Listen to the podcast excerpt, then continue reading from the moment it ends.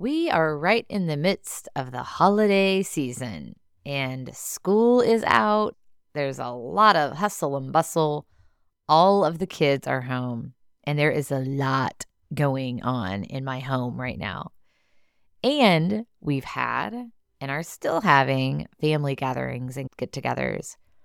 It's a lot. And I have found myself wanting to escape, dreaming of a trip to the beach with my husband, annoyed with my family, annoyed at wet towels thrown in the kids' bathroom, the constant mess in our house, how loud they are, and right smack in the middle of all of this annoyance is a growth point for me.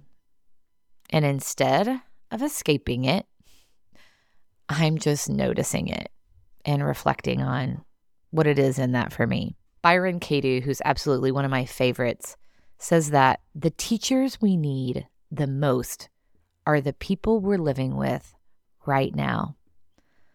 All of these annoyances and tensions are pointing to growth points within me. They're all teaching me something when I have the courage to pay attention to them. And as I reflect, I recognize that freedom is such a value for me.